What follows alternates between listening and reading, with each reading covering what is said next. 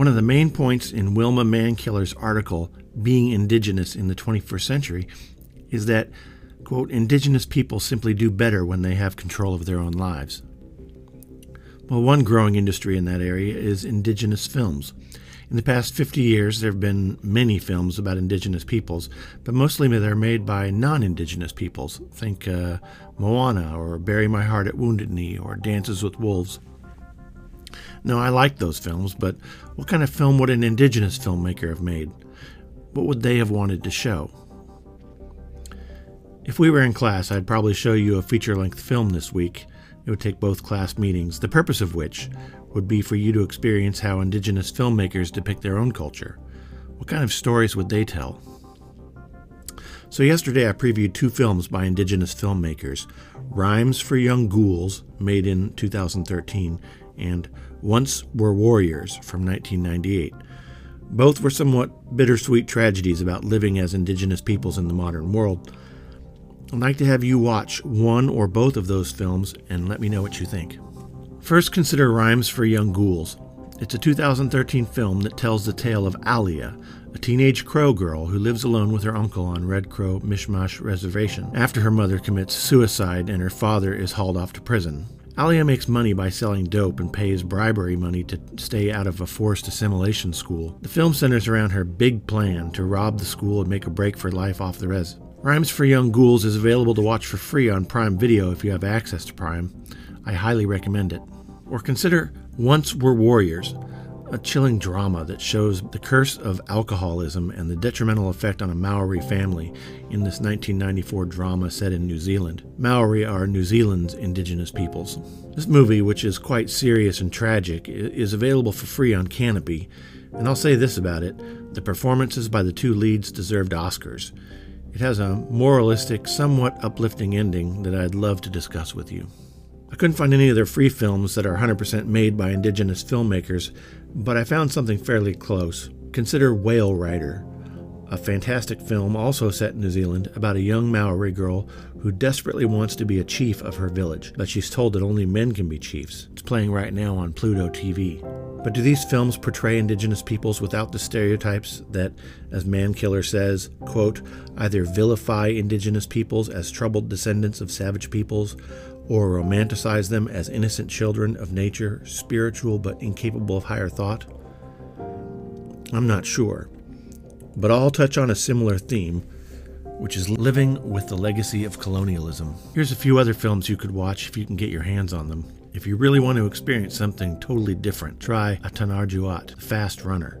2001 Canadian film directed by Inuit filmmaker Zacharias Kunuk. It was the first feature film ever to be written, directed, and acted entirely in the Inuktitut language. Set in the ancient past, the film retells an Inuit legend passed down through centuries of oral tradition about a man who must escape the murder of his family by fleeing naked across the Arctic ice. And finally, there's Smoke Signals, possibly the most successful and well known Indigenous film to date. It's a 1998 film about three reservation kids on a road trip of self discovery. It won dozens of awards and deserved every one. It's part comedy, part tragedy, and part drama. I put trailers for each of the five films on the website to help you decide. I'd like you to find and watch one of these five films and then report back to the podcast what you learned. Send in your 60 second movie review by Sunday. If you want to do a slightly longer review, leave two messages and I will stitch them together into one take. I'm planning on doing the movie review podcast next Tuesday, so I need all reviews in by Sunday. Put your heart into it. I know some of you are good authors.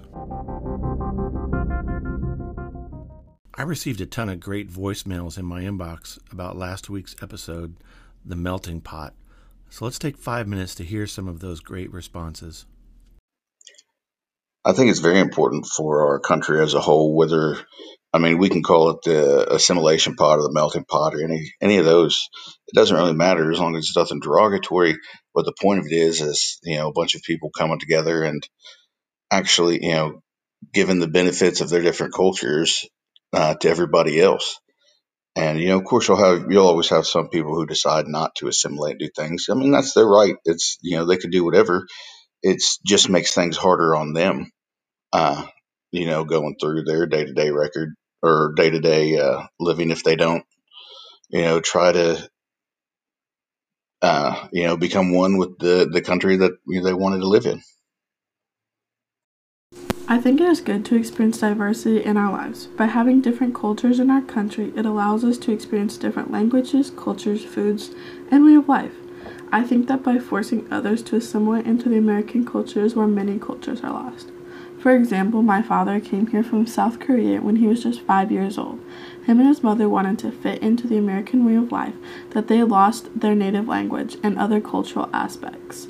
To this day, my father only knows a few recipes from South Korea that were passed down from his mother, but still does not know how to speak South Korean.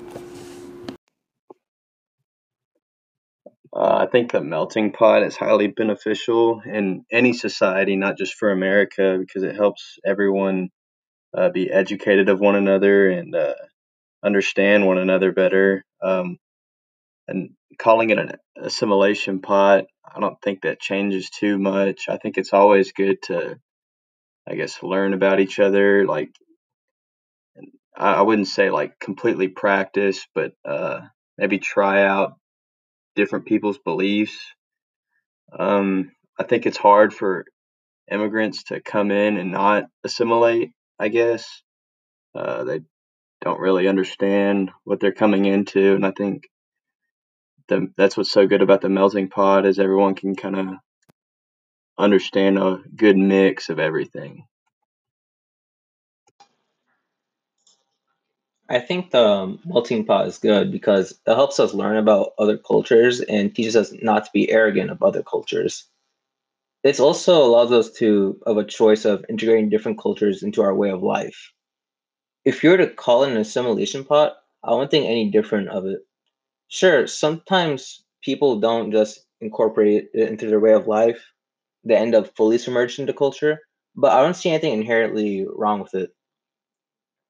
Now, for what I'm about to say about the opposite pot, I don't just apply it to immigrants, but to everyone else as well.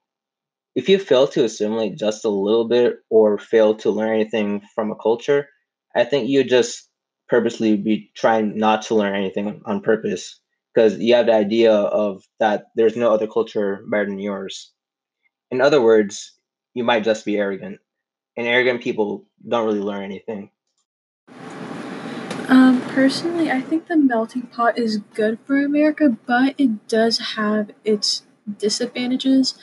Um, as a Hispanic living here in the United States, I know my family has experienced racism when trying to assimilate into the culture at first, especially my parents and especially my dad, most of all.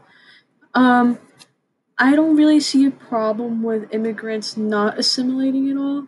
I just see it more as them trying to keep in touch with their culture. I still see them as American just because they don't fully assimilate into American culture. I don't see them as any less American. Hi, Dr. Pearl. My name is Christian Ramirez, and I'll be talking about the melting pot. In regards to the melting pot, I do believe it is good for America, whether if it's called the assimilation pot or the melting pot. And as for the opposite side, in regards to immigrants, I do believe it is good if these immigrants don't assimilate at all. Um, I believe that if they keep their behavior and culture, that not only are they remaining in their own belief, but they're remaining in the American belief that uh, freedom is given to the people and that they're exercising this right by remaining in their own culture, and that furthermore establishes the application of our nation.